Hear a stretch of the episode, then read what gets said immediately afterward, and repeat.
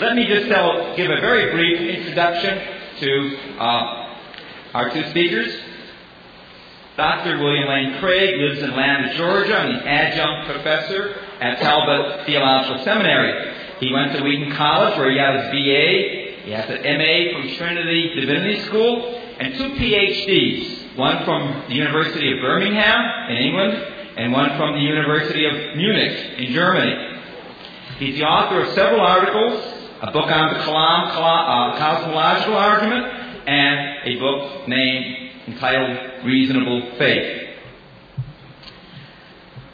Professor Paul Draper got his bachelor's degree, his master's degree, and his PhD all at the University of California at Irvine. He is the associate professor of philosophy at Florida International University. His articles have been widely touted and celebrated. In fact, his article on the problem of evil has been called by some eminent philosophers one of the best articles on the problem of evil to be written in the 20th century. Will you please join me in welcoming both of our participants?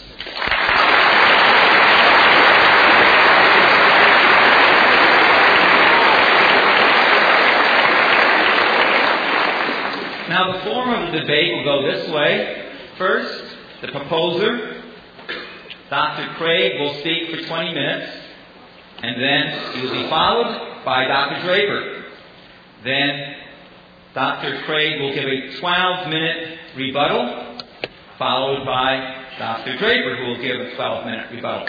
After that, we will open the floor to questions from the floor, and Cadet Jones and Carlson will take a microphone around and you can speak into the microphone uh, and ask your questions, make your brief comments, and so forth. And then there will be a summing up at around 9 o'clock. Now I know that some cadets may have to leave at 8.30. That's fine. Uh, just uh, find your way out. But those who want to stay till the very end, you're very welcome to do so.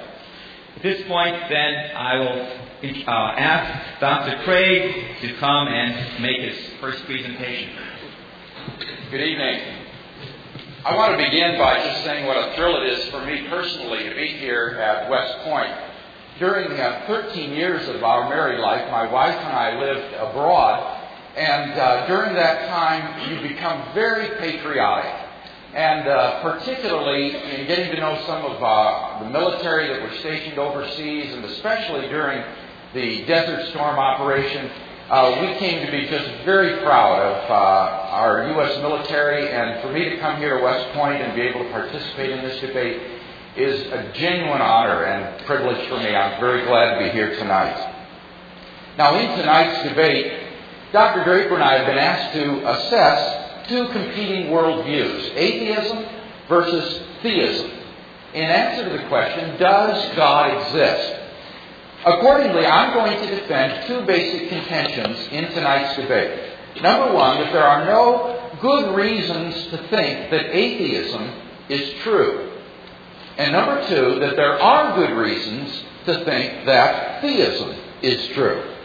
So let's look at that first major contention that there are no good reasons to think that atheism is true.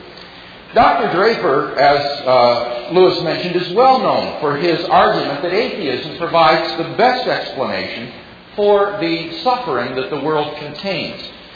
Now, I'm not convinced by his argument, but since it would be inappropriate for me to uh, attack it before it's presented, I'll simply let him explain his argument before offering my critique. So let's move on then right away to my second basic contention instead, that there are good reasons for thinking that theism is true. And tonight I want to present five reasons why I think that theism makes more sense than atheism. Number one, then, God makes sense of the origin of the universe. Have you ever asked yourself where the universe came from? Why anything at all exists? Why the universe, space and time, matter and energy exist instead of just nothing. Well, typically, atheists have said that the universe is just eternal, and that's all. But surely this is unreasonable. Just think about it for a minute. If the universe never had a beginning, then that means that the number of events in the past history of the universe is infinite. But mathematicians recognize that the idea of an actually infinite number of things leads to self contradictions. For example, what is infinity minus infinity? Well, mathematically, you get self contradictory answers. This shows that infinity is just an idea in your mind, not something that exists in reality. David Hilbert, perhaps the greatest mathematician of this century, states the infinite is nowhere to be found in reality. It neither exists in nature nor provides a legitimate basis for rational thought. The role that remains for the infinite to play is solely that of an idea. But that entails that since past events are not just ideas, but are real, that the number of past events must be finite. Therefore, the series of past events can't go back forever. Rather, the universe must have begun to exist. This conclusion has been confirmed by remarkable discoveries in astronomy and astrophysics. The astrophysical evidence indicates that the universe began to exist in a cataclysmic explosion called the Big Bang about 15 billion years ago. Physical space and time were created in that event, as well as all the matter and energy in the universe. Therefore, as the Cambridge astronomer Fred Hoyle points out, the Big Bang Theory requires the creation of the universe from nothing. This is because as you go back in time, you reach a point at which, in Hoyle's words, the universe was shrunk down to nothing at all.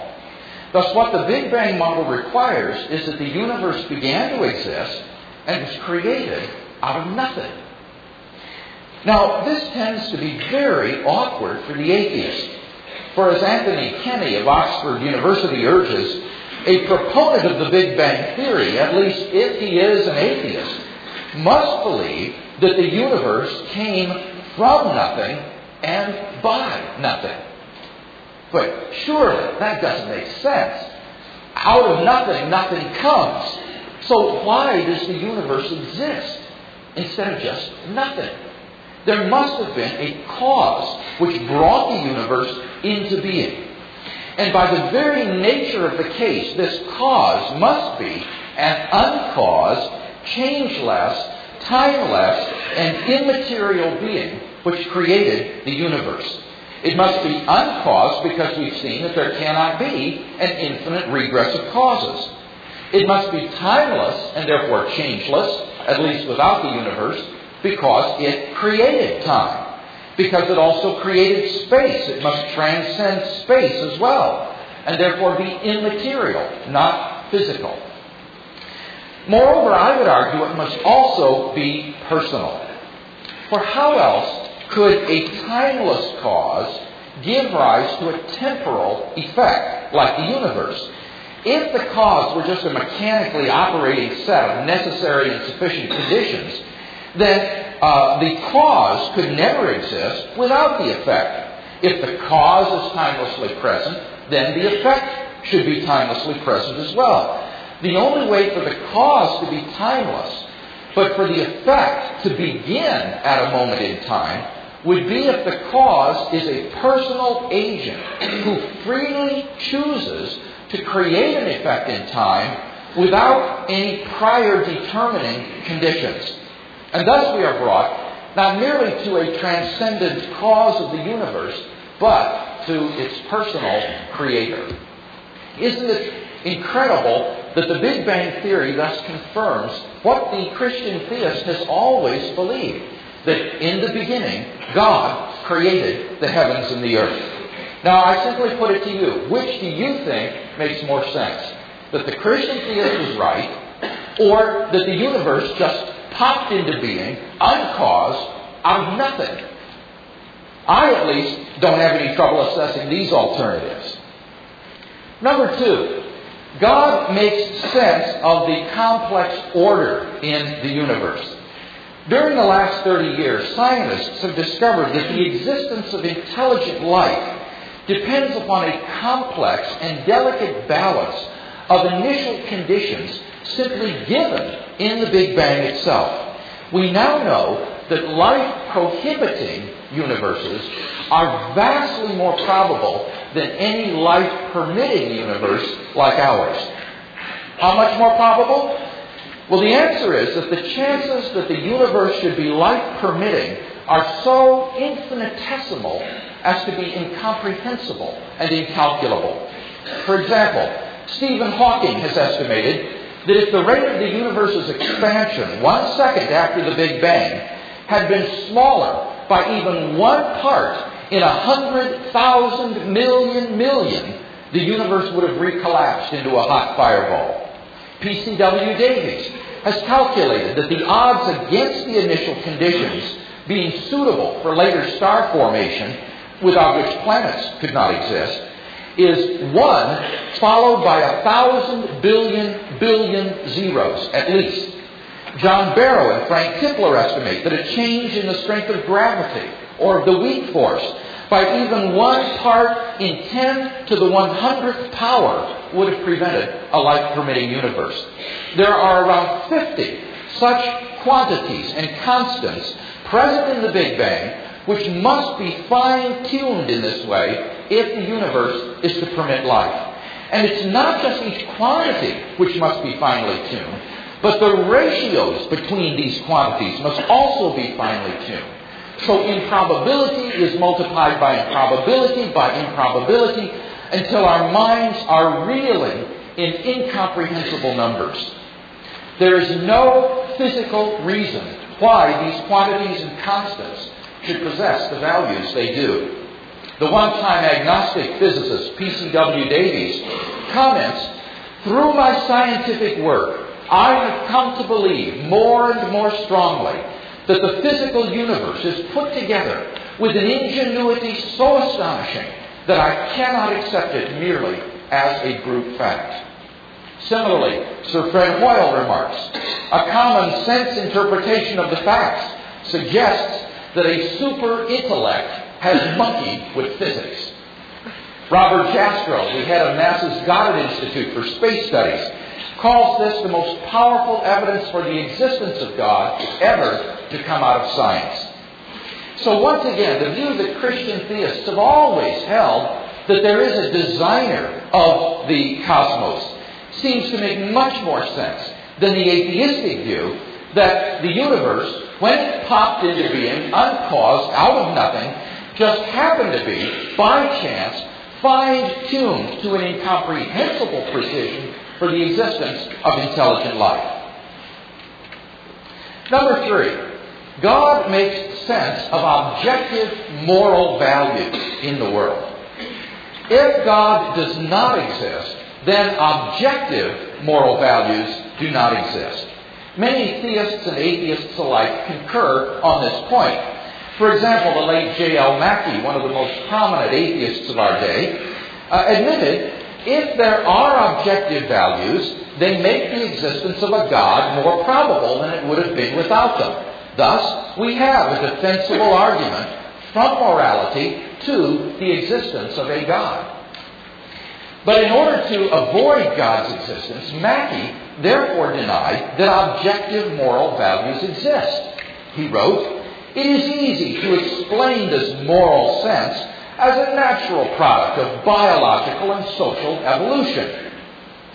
Professor Michael Ruse, a philosopher of science at the University of Guelph, agrees.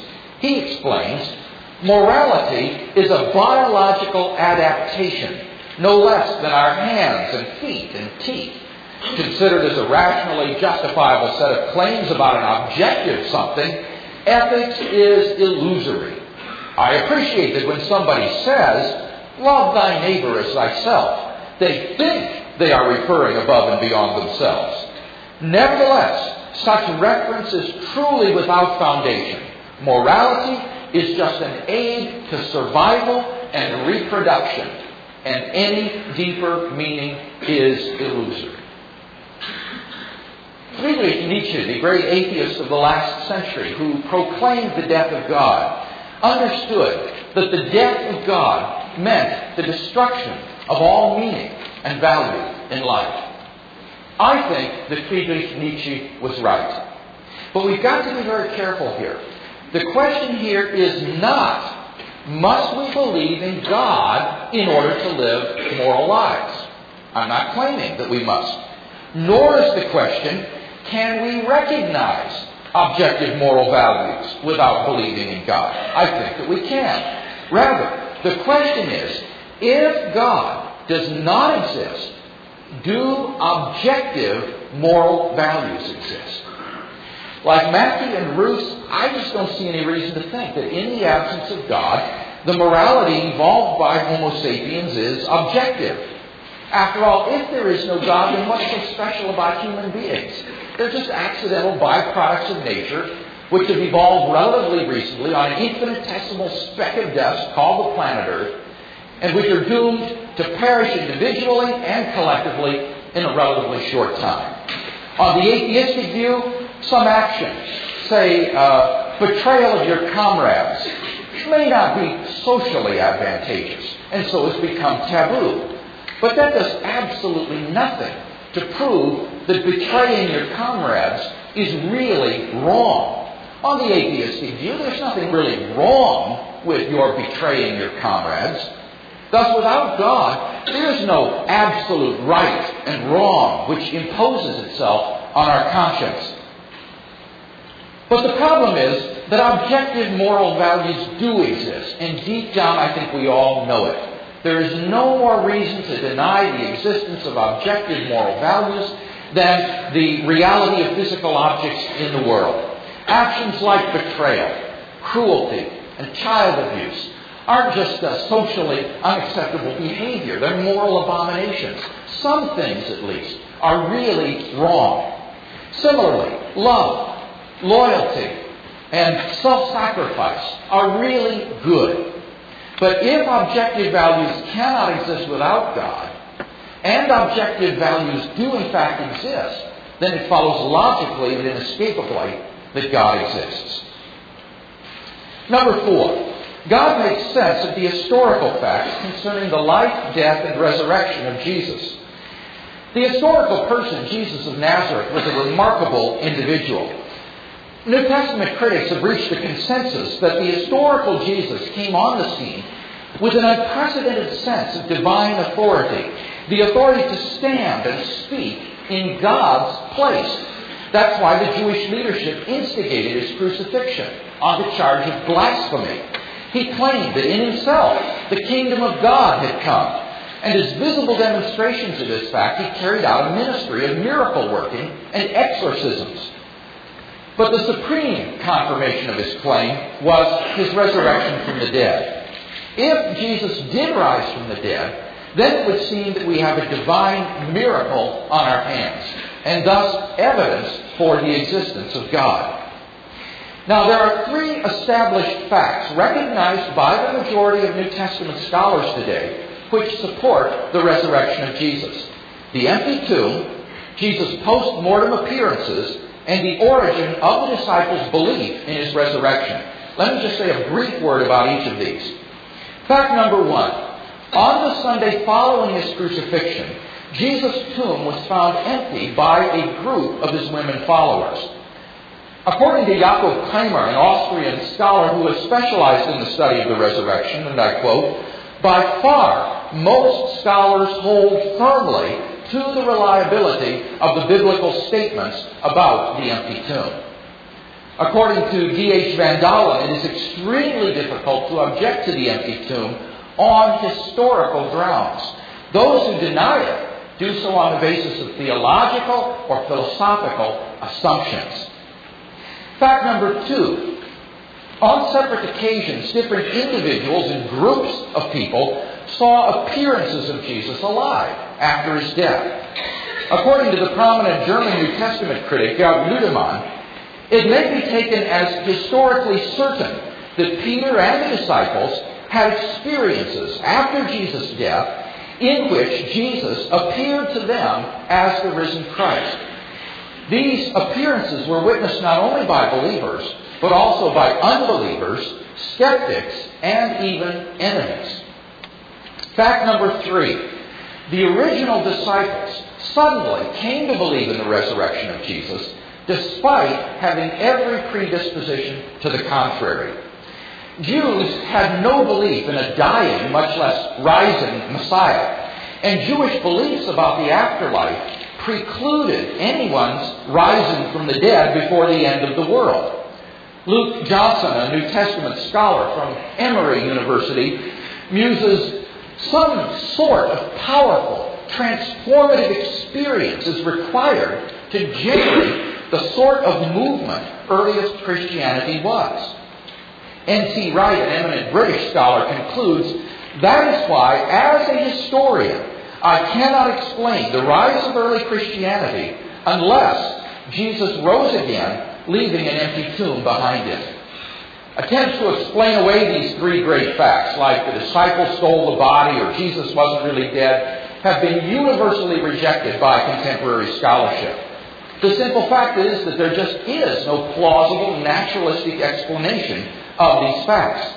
And therefore, it seems to me the Christian is amply justified in believing that Jesus rose from the dead and was who he claimed to be.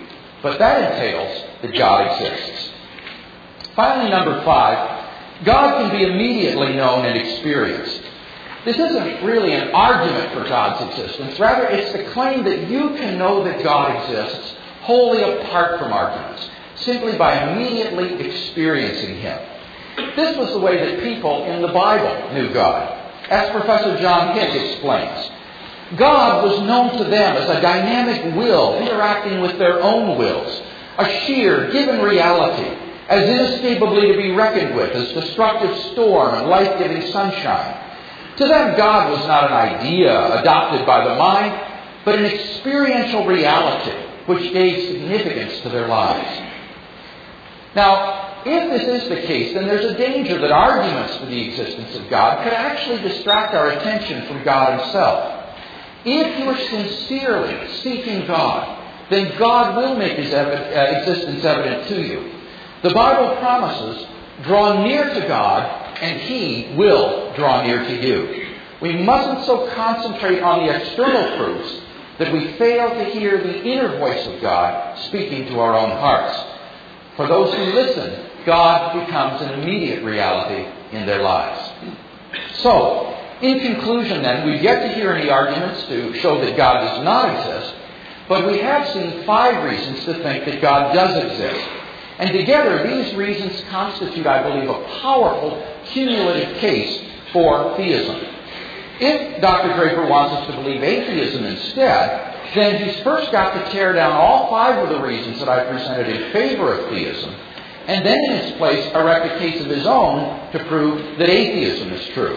And unless and until he does that, I think we can agree that theism is the more plausible worldview. Well, as you can see from my slide, I'm actually I'm not an atheist. I'm an agnostic, but uh, we'll get back to that later. Good evening. I'm really happy to be here too. Uh, when I was in high school and applying for college, my dad was trying to get me to go to one of the military academies and uh, I, I didn't go. But I called him the other night, and I said, Dad, I finally made it. Of course, he wasn't that thrilled when he found out the reasons for my being here because he's a Baptist. I didn't get the uh, I'm proud of his son that I was looking for, but anyways. The main point is I'm, I'm definitely happy that I did make it here tonight. Okay, uh, does God exist? I've been seeking an answer to that question since I was 12 years old. I was a practicing theist then, and now I'm a practicing agnostic. I'll say more later about what I mean by being a practicing agnostic. I still believe that there is a considerable amount of evidence for the existence of an all powerful, all knowing, and morally perfect God who created the universe. Unfortunately, there's also a considerable amount of evidence for naturalism. Naturalism is the view that the physical universe is a closed system and nothing outside of it affects it. So, according to naturalism, there are no supernatural beings, no God, no angels, no unicorns, uh, no supernatural beings at all.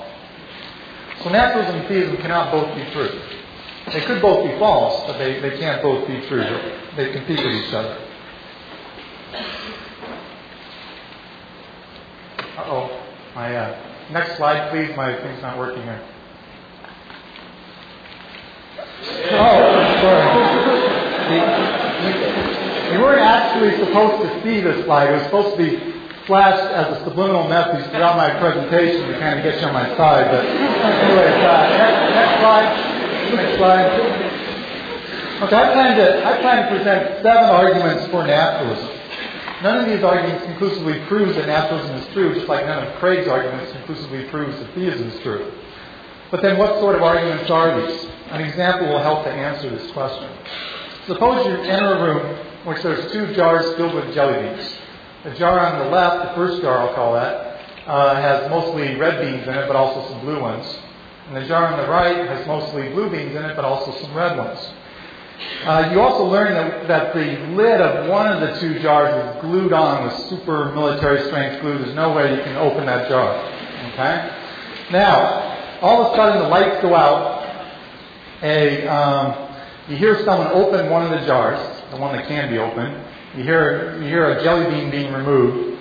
And then the lights come on. Next slide. Lights come on, and there you see it. Uh, it's a, a red jelly bean. Suppose also the person that took the jelly bean out is, is blind so that they couldn't intentionally pick the red bean. And now you have to say, well, which, which jar did this bean come from? Notice that the fact that the bean is red doesn't conclusively prove that it came from the first jar. It could have come from either jar. But nevertheless, it is evidence. The fact that the bean is red is evidence that it came from the first jar. It's evidence because uh, it's more likely that a bean drawn randomly from the first jar would be red than that a bean drawn randomly from the second jar would be red. Um, suppose then what happens is that uh, the lights go up again, another bean is drawn, and it's also red. And this continues uh, five more times after that. Next slide, please. And so you now have seven red beans. At this point, at this point, with seven red beans being drawn, and remember also one of the jars is glued shut, so you know all the beans came from the same jar. Now you have a very strong cumulative case uh, for the position that the beans are being drawn from the first jar, uh, for the position that it's the second jar, the one on the right, that's glued shut. Okay? Um, the evidence for and against naturalism and theism is like the evidence provided by drawing these jelly beans. None of it proves either hypothesis conclusively. But certain facts are more to be expected, they're more likely on the assumption that naturalism is true than on the assumption that theism is true. Those facts are evidence favoring naturalism over theism. Other facts, I believe, are more to be expected if theism is true than if naturalism is true. Those facts are evidence favoring theism over naturalism. If we let, have the next slide, please. If we let the, the first jar represent naturalism and the second jar represent theism, then I'm going to present you now with seven red beans. Okay? Seven facts that are more likely to obtain if naturalism is true than if theism is true. Together, these facts provide a strong cumulative case for against theism. Okay, next slide, please. The first red bean is the fact that the moral fruits of theistic belief are meager at best. Any objective observer, if asked whether or not theists are morally superior to non theists, to atheists and agnostics, will have to admit it's really too close to call. I want to emphasize that I'm not claiming that, that theists are morally inferior to atheists and agnostics. I've heard atheists claim that Christianity, for example, corrupts people. And they point to uh, the Crusades, the Spanish Inquisition, the long history of anti Semitism in Christianity, uh, to the fact that a lower percentage of Christian Germans opposed Hitler than did Christian secular humanists, and uh, excuse me, than the German secular humanists and, and uh, German leftists who had no religious beliefs. They, they might even throw in a few televangelists just to make, just to make the point. In fact, I, I thought, I thought at one point that on the slide I'd have a picture of Jimmy Swaggart crying. I thought that was a cheap shot, so I decided not to take it. Again, my point is I'm not claiming that, that I don't believe that all this evidence shows that theists are worse than non-theists. Um, you can find a lot of evil outside of Christendom as well as inside of Christendom. And the fact that those, the German Christians um, opposed Hitler in smaller numbers than did these atheists and agnostics in Germany, that's because I think that Hitler was a bigger threat to, to the leftists and to the secular humanists than they were than he was to the average uh, German Christian. So I don't think that Christians are worse, or any other sort of theists are worse than agnostics or atheists, but rather it's just that so far as we can tell, they're not morally better. Does Professor Craig agree with this? I'm not sure. The quote on the slide suggests he does. But let me read you the whole sentence from which it was taken. Uh, while those of us who are Christian theists undoubtedly find in God a source of moral strength and resolve which enables us to live lives that are better than those we should live without Him, nevertheless it would be arrogant and ignorant to claim that those who do not share a belief in God do not often live good moral lives. Indeed, embarrassingly, lives that sometimes put our own to shame. I like the second half of that sentence better than the first. Um, the first half seems to imply that theists are morally superior to non theists. But neither church history nor my own personal experience supports this claim. If I'm right that theists are not noticeably morally superior to the rest of us, then the next question is why does this the red bean? Why does it support naturalism over theism? Because, on the assumption that theism is true, one has reason to believe that theistic belief would have significant and noticeable moral fruits, that worshiping God would be an abundant source of moral strength. So the absence of such moral fruits is surprising on theism. On naturalism, however, the fact that theistic belief lacks an abundance of moral fruit is not surprising at all. For if naturalism is true, then there is no God, theism is false, and so uh, believing in such a God would not be expected to make people morally better. Thus, the meager moral fruits of theistic belief is a red bean. It's certainly compatible with theism. It doesn't prove that theism is false, but it's more likely on naturalism than on theism. Just like getting a red bean is more likely to take it from the first jar than from the second jar. So it raises the probability of naturalism relative to theism. Next slide, please. My second red bean is the fact that conscious states of all sorts, and even the very integrity of our personalities, are dependent to a very high degree on physical processes occurring in the brain.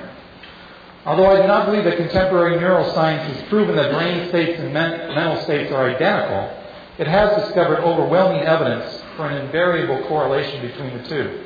In other words, nothing mental happens without something physical happening. Um, this extends even to our deepest sense of, of self and, and to the most entrenched parts of our character and personality. For example, in the advanced stages of Alzheimer's disease, a patient who had been previously a kind, gentle person may become violent and aggressive. This in addition to being totally confused, unable to remember anybody, including close family members.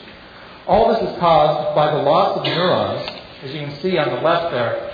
I mean, look at the difference between a normal aging brain and an Alzheimer's brain. It's hard to believe the brains from, from the same species. Look at the, the, degeneration in the Alzheimer's brain, the loss of neurons. Also, the presence of neurofibrillary tangles uh, causes the symptoms of Alzheimer's disease. The greater the damage to the brain, the more severe the symptoms, and the more we'll be inclined to believe that the person in question has been destroyed by the disease. All this is extremely strong evidence for the position that consciousness and personality are properties of brains and nervous systems rather than properties of non physical minds, or souls as they're sometimes called. In fact, this evidence is so strong that almost all neuroscientists and philosophers of mind deny that we have such souls. Why is this fact a red bean? Because the existence of souls is exact, excuse me, because the non-existence of souls is exactly what you would expect if naturalism is true. On naturalism, everything in our universe, including human beings, is the product of physical processes. And hence the existence of souls attached to bodies, bodies that evolved from non-conscious life, would be extremely surprising on naturalism. Theism, however, entails that at least one mind exists independently of the physical universe. That would be God's mind. Thus theism presupposes a radical metaphysical dualism, mind and body, and phys- the mental and the physical. And so theism makes it much more likely than naturalism does that, like God's mind, human minds would be non-physical minds. Thus, evidence for the non-existence of such minds, such non-physical minds, is evidence favoring naturalism over theism. Next slide. My third red bean is evolution. I know it's kind of a weird picture for evolution, but I thought it was kind of humorous. Um, although there's still much to learn, there's evolution and then the regression, right? Um, although there's still much to learn about the mechanisms that drive evolution, the fact that evolution has occurred is undeniable. The evidence is truly overwhelming. By evolution, I mean the claim that all complex living things are the more, are the more or less gradually modified descendants of relatively simple single cell organisms. Of course, while the truth of evolution may disprove the biblical story of creation, it doesn't prove that there is no God. Um, most of the theists I know believe in evolution. They believe that God created living things through evolutionary mechanisms. Uh, I agree with that completely. I agree that evolution doesn't disprove theism. But it is a red beam. Um, for if naturalism is true, then the only plausible theory of how complex life could come about is through evolutionary means. Alright, so if, if, if, naturalism is true, evolution pretty much has to be the case. On theism, however, evolution isn't beforehand a sure bet. God could have created things through evolution, or He could have created each species independently, or He could have created certain basic types, allowing for evolutionary change within those basic types, or He could have created everything by evolution except for maybe one species, like humans or something like that. So there's a lot of different possibilities on, on theism. So while evolution is compatible with theism, it doesn't prove that theism is false. It is no more likely on theism than a variety of other alternatives, alternatives that are ruled out by naturalism. Thus, evolution is more to be expected on naturalism than on theism, and so it's more evidence favoring naturalism over theism. Next slide. My fourth red jelly, bean is the fact that if you can figure out what that pictures mean there, then you're ahead of the game. I'm not even going to try and explain it. Uh, my fourth red jelly bean is the fact that pain and pleasure are systematically connected to the biological goal of reproductive success. For example, it's no accident that we find a warm fire on a cold night pleasurable and lying naked in a snowbank in a snowbank painful. Not that I've tried that or anything. Um, maintaining a constant body temperature increases our chances of temporary survival and thereby increases our chances of reproducing. I could give countless other examples, but the connection between pain and pleasure and reproductive success and the systematic nature of that connection is so striking that additional examples are not needed. Instead, I'll now turn to the task of showing that this connection is a red beam. It is much more probable on naturalism than it is on theism. On naturalism, one would expect this connection. But if naturalism is true, then there are no supernatural beings that care about how much pleasure we feel or how much pain we feel. Thus, on naturalism, one would expect pain and pleasure just to play the same biological role that other parts of organic systems play, like perspiration and shivering, right? Again, promotes survival and hence reproduction. If theism is true, then a morally perfect God wouldn't produce pleasure and pain without some justifying moral reason for doing so. And the chances that such a reason would coincide with biological goals, well, it's far from certain, right? I would say pretty slim. Thus, on theism, one has reason to expect pain and pleasure to be treated differently than perspiration and shivering. Um, so, the systematic connection between pain and pleasure and reproductive success is much more likely on naturalism than on theism, and so again increases the ratio of the probability of naturalism to the probability of theism. Next slide. My fifth red beam is the fact that our world contains an abundance of tragedy. I remember still six years, years ago, I remember reading an article in the Miami Herald about a little girl who was, whose mother was taking her to see her grandmother for the first time.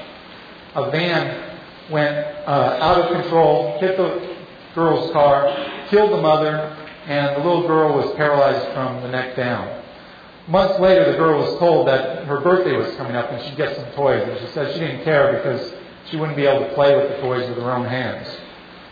Um, tragedies like this happen all the time, right? Uh, and, such an accident like that is tragic, in part because either no good comes from it, or at least, or at least no good comparable to the harm that's done by it, at least so far as we can tell. We don't see the good of it. Um, an all powerful God could have prevented this and countless other tragedies in a thousand different ways, ways that would not rob us of our free will, would not rob us of all opportunities to develop moral character. Um, of course, it's possible that there's some good reason, perhaps a reason too complicated for human beings to understand, for God to permit tragedies. So tragedies don't conclusively prove that God does not exist. But their existence is clearly much more probable on naturalism, on the view that there are no supernatural beings, than on theism. After all, we know of good reasons to prevent such evils.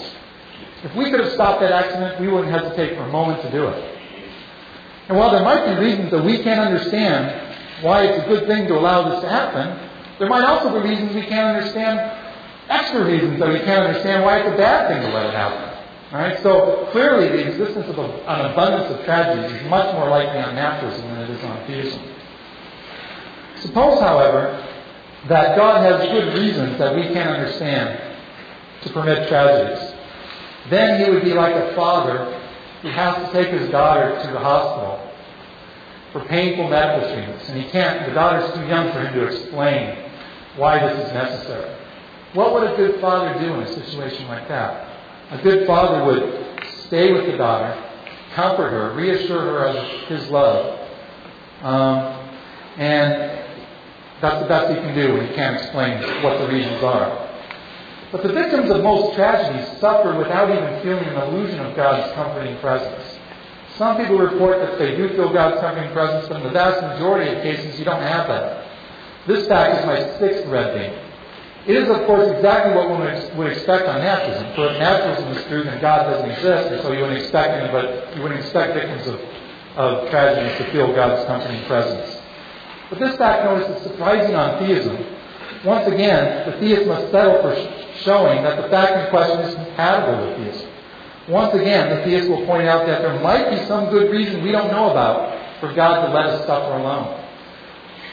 The point remains, however, that the frequent lack of God's felt presence when tragedy strikes is much more likely, much more likely on naturalism than it is on theism, and hence it's additional evidence supporting naturalism over theism. Next slide, please. My seventh red beam is the fact that God does not clearly reveal, at least to many theists, which religious path He wants them to follow. Some theists believe that Jesus is God's Son. Some theists believe that Jesus was a prophet, but not the greatest prophet. Some theists believe that God didn't reveal anything through Jesus.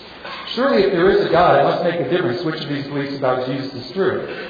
Yet the evidence fails to make it clear to many, many theists which of these claims about Jesus is true. One can find reasonable theists that have all three of those positions about Jesus that I mentioned. More generally, the fact that God has not clearly revealed his purposes and commands to a great many theists, well, that's absolutely stern on the assumption that naturalism is true, because if naturalism is true, there is no God, so there's no clear revelation. But it's somewhat surprising on theism. Again, there might be good reasons we don't know about, but it's somewhat surprising on theism. Thus, the seventh red beam has been drawn. Together, the seven red beans provide a very strong cumulative case against theism. Why then am I an agnostic and not an atheist? Because I also believe that some blue beans have been drawn. But I'll say more about that later. Thank you. You remember in my first speech, I said that I would argue tonight that there are no good reasons to believe that atheism is true. And therefore, I need to deal with the seven arguments that Dr. Draper has just presented in favor of uh, atheism. And I guess my reaction to these arguments would be as follows in general that these facts are not all that unlikely given Christian theism. That these seven facts he's listed are not really that improbable given the fact that Christian theism is true. And therefore, I don't think that they constitute a very powerful case for thinking that Christian theism is false. Now let's just look at each one of them. First, he says theists are not morally superior to non theists. Well, think about that. That's really hardly surprising on a Christian uh, theistic view because mere belief in God is just an assent to an intellectual proposition. The belief that theism is true isn't going to change anybody's life, I don't think. Uh, in fact, the scripture even says even the demons believe that God exists and they tremble. So that mere assent to the belief in theism shouldn't be expected to change lives very much. But secondly, I would also say that what that quotation for me was trying to express was not that I am better than some non believer. What I said in that quotation is that I am better because I'm a Christian than I would have been had I not been a Christian, than I was when I was a non Christian. And that's simply a fact because I became a Christian in, during my teenage years and I remember what I was like. And I've seen this transformation take place in many, many other uh, young men and women either. Uh, also, when they had a personal experience of God through Christ and the transformation it's wrought in their lives. I think most Christians who have become Christians later in life can say, yes, it was morally transformative for me. What about in general, though? Has, the, has historically the Christian faith been a transformative positive effect? Well, I think that despite all the crusades, the inquisitions, the uh, uh, abominations that have been done in the name of religion, Christianity has been an enormously positive influence in world history.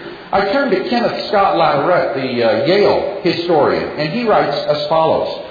We have had much to say of the effects of Christianity upon the collective life of mankind as a whole. Here has been the most potent force which mankind has known for the dispelling of illiteracy, for the creation of schools, for the emergence of new types of education. From Christianity have issued impulses for daring intellectual and geographic adventure. The universities were largely Christian creations. Music, architecture, painting, poetry, and philosophy have owed some of their greatest achievements to Christianity. Democracy, as it was known in the 19th and 20th century, was in large part the outgrowth of Christian teaching. The abolition of slavery was chiefly due to Christianity. So were the measures taken to protect the Indians against exploitation by the whites. The most helpful movements for the regulation of war, for the mitigation of sufferings entailed by war, for the eventual abolition of war, and owed their inception to Christian faith. The nursing profession, uh, profession has the same origin. The extension of Western methods of surgery was chiefly due through the Christian missionary enterprise. The elevation of the status of women has owed an incalculable debt to Christianity. No other single force in history has been so potent, he says, in bringing about good in the uh, history of mankind. As one of my professors once said, you know, there are no atheistic leper colonies. Just think about it. Who's founded the hospitals and so forth throughout the world? It's generally been people whose lives have been changed by an encounter with Christ uh, through knowing God. So I just dispute the first point, I guess, that, that the moral impact of Christian theism has not been great in world history. Secondly, he says consciousness is highly dependent upon the brain. Well, I guess I just don't think that's all, all that surprising on Christian theism. Not all theists are dualists, after all. Uh, for example, Peter Van Inwagen, a, a, theist at the University of Notre Dame, is not a, a dualist. So I think he would not find it surprising that consciousness is dependent upon the brain. But secondly, even theists who are dualists are dualist interactionists. They would say that the relation between the mind and the brain or the body is like the relationship between a musician and a piano. The musician produces his music by means of the piano. And thus, for example, Sir John Eccles, the great Nobel Prize winning neurologist, says that the mind uses the brain as an instrument for thought. And it's not surprising that damage to the brain or injury to the brain would result in uh, a mitigated consciousness. So I guess I just don't think that's all that surprising on theism. What about evolution? Is that surprising on theism? Well, I want to argue quite the contrary that naturalism is improbable on uh, evolution. It is simply not true that the evolution of sentient life is more likely given naturalism than given theism. In other words, I want to say that given naturalism, there's a very low probability of the evolution of sentient beings. Uh, and let me just list two reasons for that. Number one, the known mechanisms, namely uh, random mutation and natural selection, operate too slowly to produce sentient life unaided. This point has been made by Barrow and Tipler in their book, The Anthropic Cosmological Principle. Uh, they list 10 steps in the course of human evolution, such as the development of the DNA based genetic code, the origin of mitochondria in the cells, the origin of photosynthesis. 10 steps in the course of human evolution, each of which, each of which is so improbable that before it would have occurred, the sun would have ceased to be a main sequence star and would have incinerated the earth. Uh, in fact, they calculate the odds of the human genome, the genetic structure of Homo sapiens being assembled, are around the order of 4 to the negative 360th power to the 110,000th power. Simply an incalculable or incomprehensible number. The processes just work too slowly. Secondly, random mutation and natural selection cannot account for the existence of irreducibly complex uh, systems. And this point has been recently well explained by Professor Michael Behe in his book, Darwin's Black Box.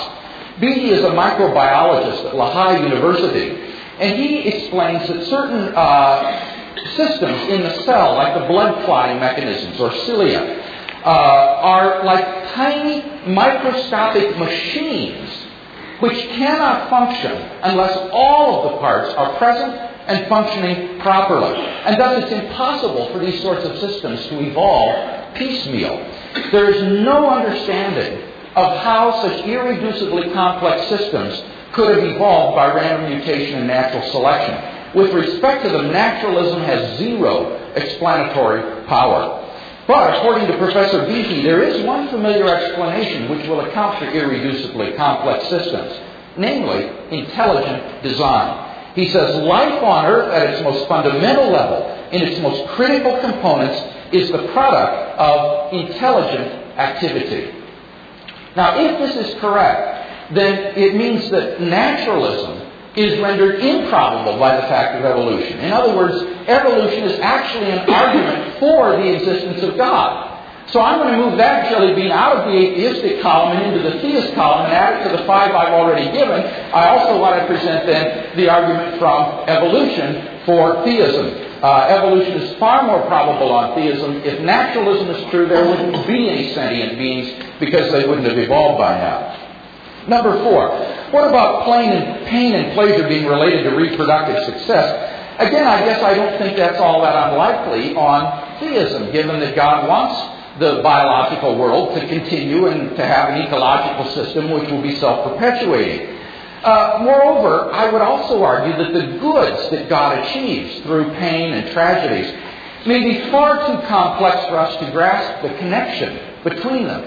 Uh, to give an illustration from science, in chaos theory, it's been shown that certain macroscopic systems are very unstable with respect to the smallest perturbations. For example, a butterfly flapping its wings in West Africa can set in motion forces that will issue in a hurricane over the Atlantic Ocean. Now, in the same way, uh, a little child dying prematurely of leukemia could send a ripple effect through history such that God's morally sufficient reason for permitting it, in conspiration with myriad other causes and factors, might not emerge until centuries later, or maybe in another country. Uh, it may well be the case that only in a world involving great uh, moral and natural suffering would the maximal number of people come to know God and His salvation personally, which is God's overall aim. And thus, I think we're simply not in a position to say whether or not the pain and suffering in the world is more uh, probable given naturalism than theism. Now, the same point applies to the, the fifth point about tragedies, that we simply can't say that these sorts of tragedies are improbable given Christian theism. In fact, there are certain Christian doctrines that increase the probability of God and suffering coexisting. Let me just list briefly some of these. Number one, the purpose of life is not happiness as such, but the knowledge of God. The reason we think that suffering and tragedy counts against God is because we think God's purpose, if He exists, is to make us happy in life. But on the Christian view, that's not true. The purpose of life is the knowledge of God, not happiness in this life necessarily. And that may be only achieved through tragedy and suffering in some cases. Secondly, according to Christian theism, people are in rebellion against God and His purpose. The world is permeated by moral evil, by sin. And therefore, it's hardly surprising that many tragedies uh, should occur in such a world in which sin is in a runaway state.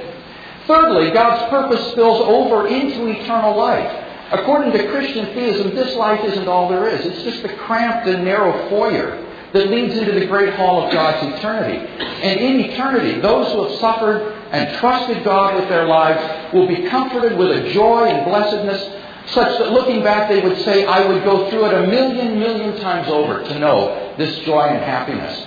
So that given the afterlife, that puts these sufferings in this life in a proper perspective. So those are just some of the Christian doctrines that increase the probability of the coexistence of God and tragedies. Six, victims often don't feel God's comfort. Well, again, comfort is available to those, I believe, who seek God. Not just to someone who gives intellectual assent to theism in general, but Christians who have suffered terribly can often tell you the tremendous comfort that uh, their faith has been in times of suffering.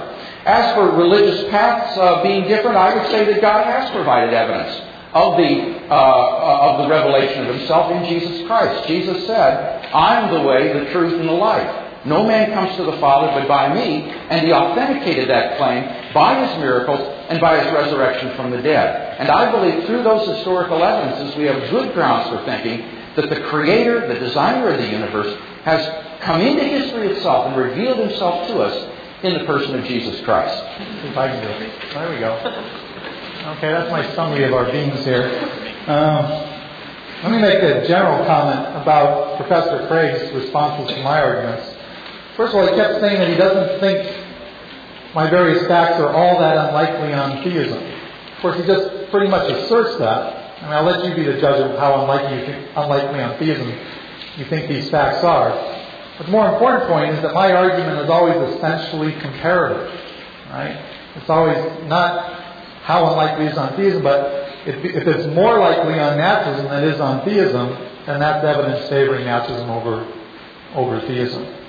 Okay, concerning the, uh, the, my first argument about about whether theists are morally bad. I'm not sure what Professor Craig's position is. I mean, he says that that he thinks that.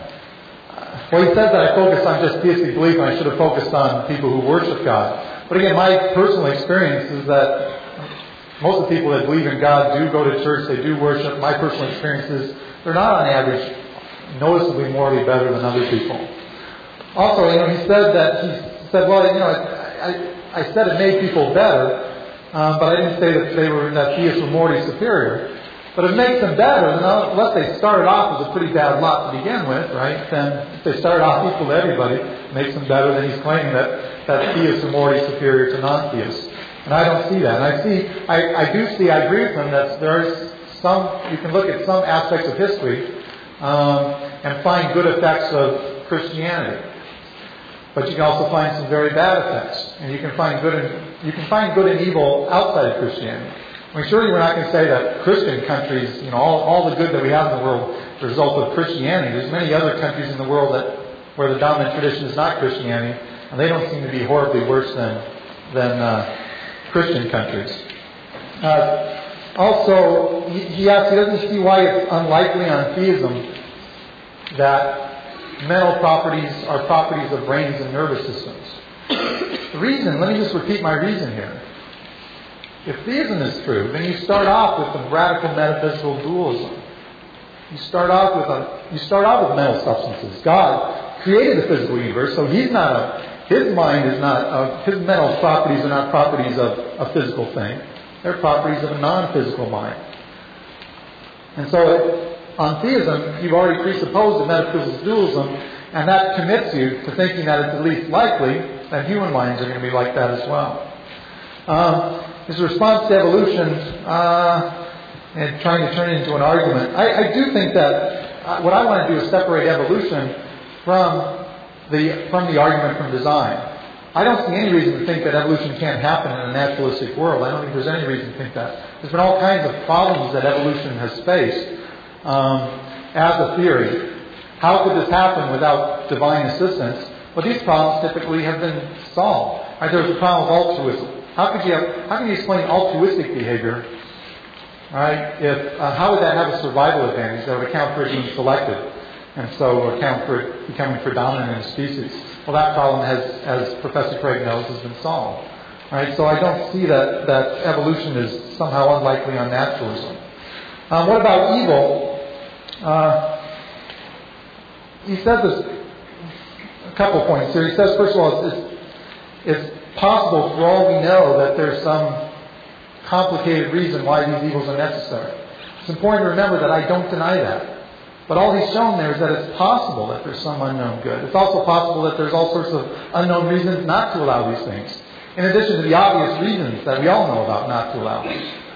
Right? As far as the butterflies, you know, flapping and creating the hurricane, you know, I mean that, uh, you know, I, I ask you, I mean, if, if that if that little girl is, is is about to get in this car accident, you could stop it. I mean, are you going to think, well, but what could be the long-term complications of this? You know, how likely is it that that's going to create some kind of horrible consequences down the road? More importantly, God's supposed to be all-powerful, right? He's not limited like us by, I mean, sometimes we have to use, I have to give my daughter bad tasting medicine in order to achieve her health. But God can make her healthy without having to go through these causal means. So long term consequences down the road here are really irrelevant for an all powerful being. He's not limited by causal laws, who can achieve these things without having to go through, through these, uh, these undesirable causal means. Finally, he also said that uh, eternal life that on the Christian view, there's eternal life for at least some people, anyways, and that, that uh, anybody who experiences that eternal life would say, "Oh, this is this is so great that I can already think about the suffering I had to go through before." But that doesn't provide a solution to the problem of evil. Right? If I go out to the parking lot after this uh, talk and I smash one of your, your cars out there and I smash it to bits, and you go out there and you get really mad and you say, that was a terrible thing for you to do, and I say, okay, I'll compensate you, I'll give you a million dollars. And you might be really happy that I smashed your car, because it's not worth a million dollars. Right? You're really happy to get the million dollars, but that doesn't mean that I had a good moral reason for smashing the car in the first place. Right? So saying that we're all going to have a wonderful eternal life, or these Christians are going to have a wonderful eternal life after, is not an explanation of why you allow the suffering in the first place. Okay? Um, also, there's the point that about the, the uh, comforting, the absence of God's felt comforting presence. Professor Craig says that that if we would just seek God, we would be comforted. Now, that sounds to me like, I mean, this is blaming the person who doesn't feel comforted. They would just seek God. I go to that little girl that's paralyzed from the neck down and say, you would just seek God, and you would feel comforted. I mean, really, do we really want to say that about the victims of tragedies? That somehow it's their fault for not feeling God's comforting presence? I think that's, I, I, I can't buy that one. Um, I want to say something, listen, how much time do I have left? Um, I want to say something about, about, I think there are some are good arguments for theism as well. That's why I'm an agnostic rather than an atheist. Um, I think that I sort of summarize it up here. I, I think that evidence for a beginning of the universe, there is some scientific evidence for that. And it's just, I don't think that the evidence is as powerful as Professor Craig seems to think. As Professor Craig knows, when you get really close to the alleged Big Bang, we don't know what the heck was going on. I mean, really close in time the alleged Big Bang. Scientists say that, you know, laws of nature break down. We don't know what was going on. I mean, how do we know that this expansion is not a part, maybe this expansion is a part of some larger system, right, that we can't even know about. And uh, so maybe the universe has always been around. Also, suppose that the universe did have a beginning. Nevertheless, I still think that that uh, uh, that doesn't prove that there has that God had to bring about that beginning. Um, according to Big Bang Theory, if you want to go by that, the universe began with time. There was no time before the Big Bang. Right? Time and space, matter and energy was created in the Big Bang. That means that the universe began 15 billion years ago at the point of the Big Bang. That's when time began in some sense. So, if that, if the universe began at the same time time did, then to claim that there's a cause of that universe is to claim that there's this timeless cause. Right? And it's not even clear that that makes sense to say that there's a cause outside of time. And certainly we don't have any reason to think that anything, that if the universe began at the same time time did, that there has to be a cause for it. Why do we think if something begins to exist, there has to be a cause for it? Because that's when something begins to exist in time. If there's a time in which something doesn't exist, and then a time in which it comes into existence, oh, we need a cause. But that's not the situation that Big Bang Theory is true. Big Bang Theory is true when the universe began with time. Right? And so we have no reason, no past experience that suggests that, that anything that begins with time. In other words, there's no time in which the universe didn't exist. So when, why does it need a cause? Right? Um, so I think that's a little, a little blue bean still, because there is some scientific evidence for a beginning, and, and I think the beginning of the universe is more likely on theism than on naturalism. But it's not as this big, humongous you know, killer blue bean that I think Professor it is. Um, uh, second, I also think that conscious life, existence of conscious life, because of the fine-tuning argument that Professor Craig gives, I think that's a blue bean too. I think conscious life is more likely on theism than on naturalism. Again, I don't think it's as big a blue bean as Professor Craig does. I think it's about an average-sized blue bean, because um, because uh, for one thing, we don't we don't know that there's not millions and millions and billions and billions of universes, each of which you have a whole variety of initial conditions, cosmic constants, and so on. And if that was so, and there was only one that had life in it, that wouldn't be surprising at all. Of course, we don't know that there is all these other universes. Right? So that doesn't totally undermine the force of Professor Craig's argument. It still has some force. But it's just, again, I don't think it's as powerful as he thinks it is. Uh, let me skip religious experience and beauty. Um, some yellow beans. Uh, as you can see from my picture here, if you draw a yellow bean, that doesn't support either one. I think that miracle reports are, like Jesus' resurrection, are yellow beans. They're just not well substantiated enough to provide much by way of evidence here. I mean, the empty tomb, uh, first of all, the only, the only reason we have for thinking the tomb was empty is reports of people in the religion, who was a religion that was competing with other religions. Uh, also, the fact that, and supposedly the tomb was empty. Well, it wouldn't be the first body that disappeared in history. I remember he, Jesus was, was crucified as a criminal. I wonder how careful they were with, with those bodies. Um, and suppose that the tomb was so suppose the tomb was empty for some other reason. It's not surprising then that people would have Jesus sightings, right? That they would think they saw Jesus. I mean, we know where Elvis's body is, and there's a lot of Elvis sightings, right? And we know Elvis's body in Graceland. So if the tomb really wasn't empty, that would be a, you know, people would start thinking they're seeing Jesus around. Um, uh, absolute moral values, I have one minute. Um, absolute moral values, I believe in absolute or objective moral values like Professor Craig does. It's just that I don't think you need theism to account for that. I, I agree with Richard Swinburne, who's a Christian philosopher at the University of Oxford, who says that, that uh, objective moral values are necessary truths. There's certain, there's certain moral truths that are true by definition. I mean, if someone says, if someone says, if an anthropologist comes back from another country and says, oh, in this country it's morally permissible to torture innocent children just for fun, I say, wait a second. That can't be morally permissible. The word in their language that you're translating is moral, moral permissibility. Um, that's a mistranslation. It's a part of the concept of, of morality that certain things are morally true.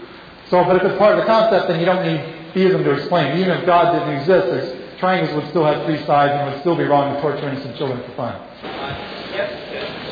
Uh, this question is for Dr. Draper. Uh, sir, I'm a cadet and I'm not a philosopher, and I don't want to tell you what I got in philosophy class. but I just want that pertains to your example about um, you giving your daughter bad medicine to get better. Yeah. Well, you could say, you know, my like to say I'm taking a test in uh, my math class. My teacher could just give me the answers, you know, and I wouldn't have to study. I wouldn't have to go through the pain of staying up late and studying. And if he gives me the answers, sure, I'm going to get better. And like for your daughter, the daughter's going to get better and I'm going to pass my test. But do I learn anything from, that? And as humans, we're not perfect, and maybe we're striving to be perfect in God. And if we don't, if we don't learn anything and get better or pass a test, I mean that really isn't good because you know we're not learning to get better, and that's our overall goal. I'm just wondering what you would say about that.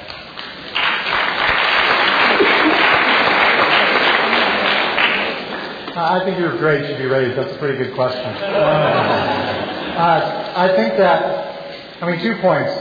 First of all, suppose, I mean, suppose that the purpose of your having to write papers for a class, for example, is that uh, you learn something from it. You become a better critical thinker. You become a better writer.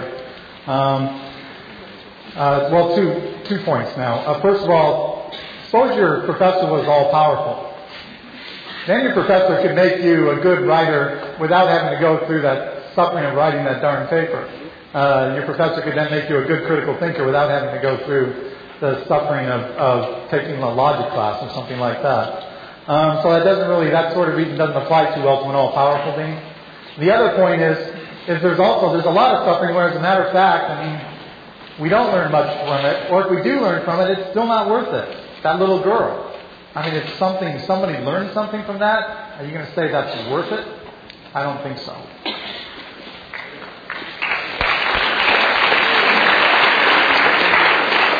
So this is a question about uh, the theology argument. Um, if the concept of infinity is so implausible to describe the age of our universe, why is it so related with uh, describing or explaining an afterlife as being eternal? This is a good question uh, which relates to the difference between the past and the future. Uh, what I'm talking about is the concept of an actualized infinite, where you have a, a set of things that has an actually infinite number of members in it.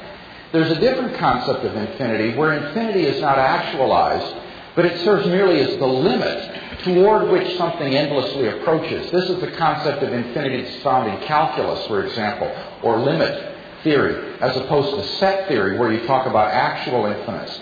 Now, uh, I'm not denying that potential infinites can exist. For example, this podium interval here is infinitely divisible in the sense that I can go on dividing by one half without, infin- uh, without uh, n. Uh, it goes toward infinity as a limit.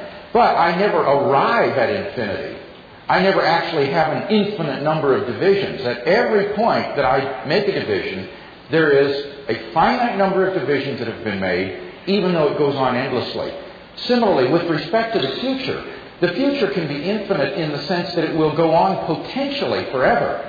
But it will always be finite. There will always be a finite amount of time that has transpired, even though time will go on forever. With respect to the past, though, it's different. If the past is infinite, then it's an actual infinite. There actually existed an infinite number of prior events prior to today. So there's an asymmetry between the past and future in that respect.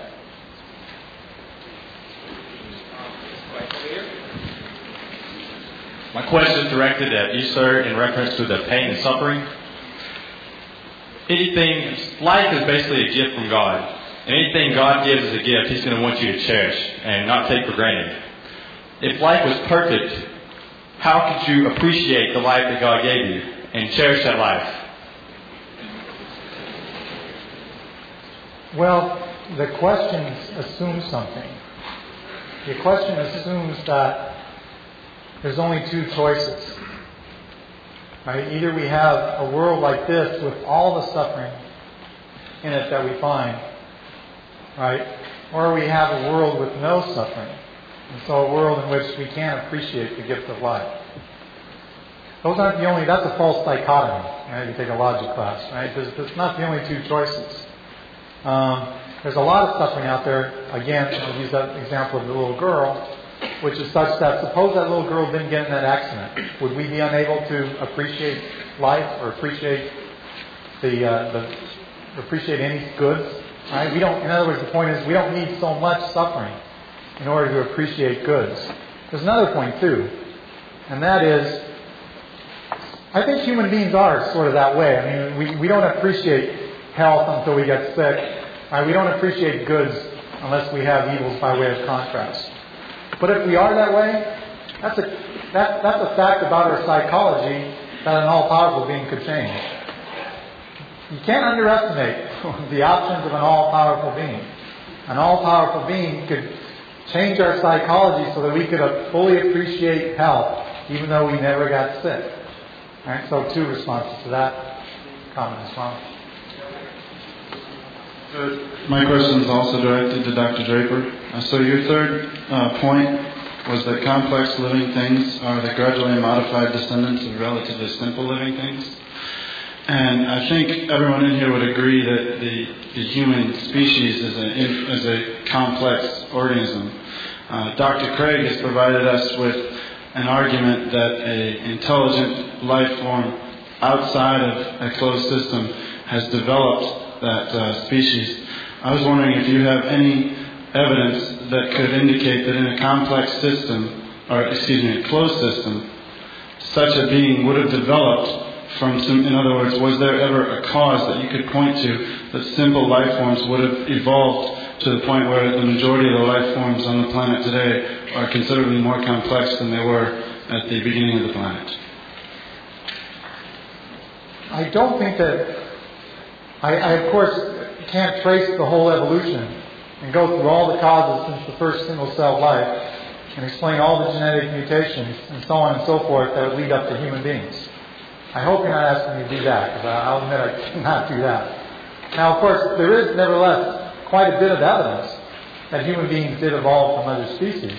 That, that sort of, if that's your question, I can answer that. I mean, there's, there's a, all sorts of evidence that we evolved from from non-human species. For example, have you ever wondered why you have these muscles behind your ear and some people can wiggle their ears?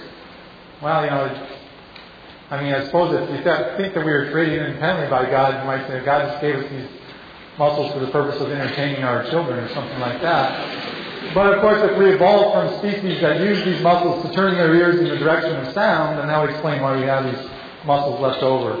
You ever wonder why I mean the tailbone? Right? That's not just a that's a good, well-named bone. I mean, that's the bone. The structure is such. That's the bone that, that serves to hold the tail in, in other species. Doesn't seem to have much of a purpose for us, other than you know getting injured every once in a while. I notice we still got that tailbone there. Well, I mean, again, God could have just if God created us independently from other animals, He could have just given us a tailbone just for you know uh, I might later want to add a tail or something like that. But if we're evolved, if we evolved from if we evolved from animals with tails, that explains why we have such a structure. But, but I'm not sure this is I'll stop here. I'm not sure that was your question. There's a lot of evidence that we did evolve from other species. For Dr. Craig. Sir, your uh, fifth argument was that if you seek God, you will find Him. Sir, wouldn't you agree that if I think hard about something and I want something bad enough, I can create that illusion in my mind if I want to pass all my classes hard enough and I think that I'm passing them and I convince myself that I'm passing all my classes regardless when six week grades come out, they're not going to reflect that. Certainly, it's possible to say that a person's religious experience is delusory or self induced or something of that sort. Though I think for the person who has had this sort of experience that probably won't persuade him. I remember when I became a Christian as a junior in high school, some of my friends said, oh, well, that's just an emotional experience. And it was frustrating me to, to tell them, no, no, it's not. It's more than that. I, I, my life has changed. Uh, something's really happened to me. Uh, and this can be frustrating for, for the religious believer. If maybe you saw the movie Contact. Remember when Jodie Foster's character sees this galaxy Vega, and she, she sees the beauty of the universe. And the words that struck me that she uttered, she says, I never knew. I never knew. And that's sort of what it's like often when people have this experience of coming to know God in a personal way through Christ. Say, I never knew. I never suspected that there was this dimension of reality that I could know. And when they share it with their friends or their family, people say, oh, you're just having an emotional experience. And it, it's as frustrating as it was for her testifying before those congressional committees and saying, but I know it's real. I, I know I was there. I had it. Now, what I can say about it is this, is that in the absence of any good reasons to doubt my experience, I think that I'm entirely within my rational rights to believe that my experience is veridical, that is, that it is trustworthy. And I haven't seen any good reason uh, from the beans that Dr. Draper talked about tonight to doubt that my experience is a genuine experience of God. On the contrary, that's why I only shared that last, after giving a number of objective evidences, that then I shared my subjective experience. And I think that the subjective experience simply confirms or, or is icing on the cake for a whole series of objective evidences that make theism a very plausible worldview. So my, my uh, question is also for Dr. Craig. So you seem to assert that the uh, existence of a objective morality is a premise that you use to justify the existence of God. However, it seems to me that the existence of abject societies throughout history that have totally different versions of morality uh, seem to challenge this assertion. Could you could you again defend yourself? I don't think that the presence of people who uh, misperceive moral values is any more evidence of the subjectivity of moral values than, uh, say, persons who are physically blind or colorblind and fail to perceive certain things correctly is evidence that therefore objects don't actually exist or that there is no difference between red and green. If in National Socialist Germany, for example, it was thought morally good to exterminate people because they were merely, merely because they were Jewish, then that society and culture was wrong. And uh, I don't have any qualms about saying that. And when the Nuremberg war trial sat in judgment upon Eichmann and others for pursuing the final solution, for killing human beings uh, and uh, women and children as well, sending them into gas chambers for the, the, the horrible medical experiments that people like Mengele performed on women and children in Auschwitz. Uh, the Nuremberg War Trial said, in effect, sociocultural relativism is not right. There are some things that are morally wrong, that are clearly morally wrong, even if a society can be so utterly corrupt that it fails to see those things. Now, in fact, I think probably your question exaggerates the amount of moral diversity that there is across cultures. I, I think anthropologists have shown that there is a very common sort of But you can't harm a dog from its own internal point of view. The dog has preferences that can be satisfied or frustrated. Right? So so at that point you now had now had value. Right? Satisfying those preferences, benefiting sentient beings is good. And frustrating those preferences or harming those sentient beings, those conscious beings, is bad. That's where value comes from. Right? And, and, and those values, so then, then that leads to right and wrong, right? It's wrong, other things being equal to harm. That's the basic idea, right? And, and it's morally permissible, other things being equal, and morally obligatory in some cases to benefit other beings. So I don't see the, I don't see, I don't see how, either how God explains it anyways. I mean, notice the usual explanation we get for how God explains the existence of moral values is to say, how does God explain the existence of objective moral values? Well, you build objective moral values into God. You say He is the good. Well, that's not much of an explanation, right? Because that's just because then you're now you're left with the mystery of well, and how is it that His nature is, has this objective moral value? So you've explained X by positing just another X, right? And that's not much of that's not much of an advantage. Um, so this is for uh, Dr. Craig. Um, you were talking about you used uh, the resurrection of Jesus Christ as uh, one of your um, like one of your bases for the existence of God, and uh, I was just wondering if God's all loving and all powerful, and uh, like according to the Bible, the only way into heaven is by uh, accepting Him as his person as your personal Savior. Then how does He allow someone who uh, doesn't believe in Christianity stay because they were never exposed to it? or they found their um, satisfying their beliefs through another religion.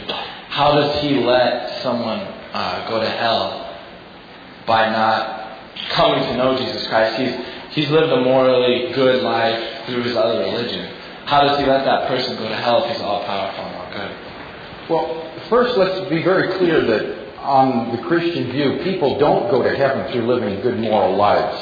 Uh, the, a good moral life should be the fruit of a transformed life from within as Christ has changed you. But the, the Christian view is not the sort of culturally accepted Western civil religion that your good works outbalance your bad works and God is making a list and checking it twice and He's going to let those who've been not, uh, nice rather than naughty go to heaven. It, it, it's not like that. The whole notion of salvation in Christianity is that it's by grace, that it's bad people who go to heaven. It's people who recognize how morally unworthy they are, that they can do nothing to save themselves, and simply trust in God's grace and forgiveness to go to heaven. So the whole issue about people being good enough or being morally good in other faiths and so forth is really a red herring because no one can earn their way to, to heaven. Nobody can be good enough to merit going to heaven. If anybody goes, it can only be by God's grace. Can God display or disobey logical truths? And I'd like to use Dr. Quinn as an example. For example, can he create a stone too heavy for himself to lift? No. I would say God cannot do logically impossible tasks. Okay, then my, my following question is how is God all powerful in that? Well, because omnipotence is not defined as the ability to do that which is logically absurd. Uh, I mean, in, in one sense, in one sense, to do a task that is logically impossible is not a task at all. That's just a self-contradictory combination of words. So that it's, uh, it's, it's no inhibition of omnipotence to say that God cannot do what is logically impossible. And that's the way most theists historically have always understood it. Now, of course, on the other hand, if you say, well, God can do the logically impossible, then there's no problem. Then he can make a stone too heavy for him to lift, and then he can lift it. And if you say, well, but that's logically contradictory, well, all right, he can do the logically impossible. So, uh, you know, either way, either way, it doesn't seem to be, I think, an inhibition of God's power. Hi, this question is directed to Professor Craig. I am a Christian theist and a Christian existentialist, and I believe Jesus is God, and, and I entrust Him with my life. Um, so excuse the playful nature of this question, but uh, does the resurrection of Jesus Christ necessarily imply that He is God? Could God be playing a cosmic joke on humanity by bringing this man uh, back to life, uh, even if he wasn't God? That's my question. I think that would be malicious on God's part, and that given my moral argument for God, my third argument that objective moral values are rooted in God as the locus of all goodness and source of all value, then God would not be malicious. God would be omnibenevolent, and so he wouldn't do such a deceitful thing. Uh, I think the way in which the resurrection serves to establish the divinity of Jesus is that Jesus made certain radical claims about himself, like the ability to forgive sins, the ability to overturn the Old Testament law, the arrogation of his own authority in speaking on matters that belong only to God. And the resurrection serves as a sort of divine vindication or confirmation that those claims, those blasphemous claims for which he was crucified, were in fact justified. And it's in that, that indirect way, I think, that the resurrection of Jesus from the dead provides uh, a vindication of his divinity.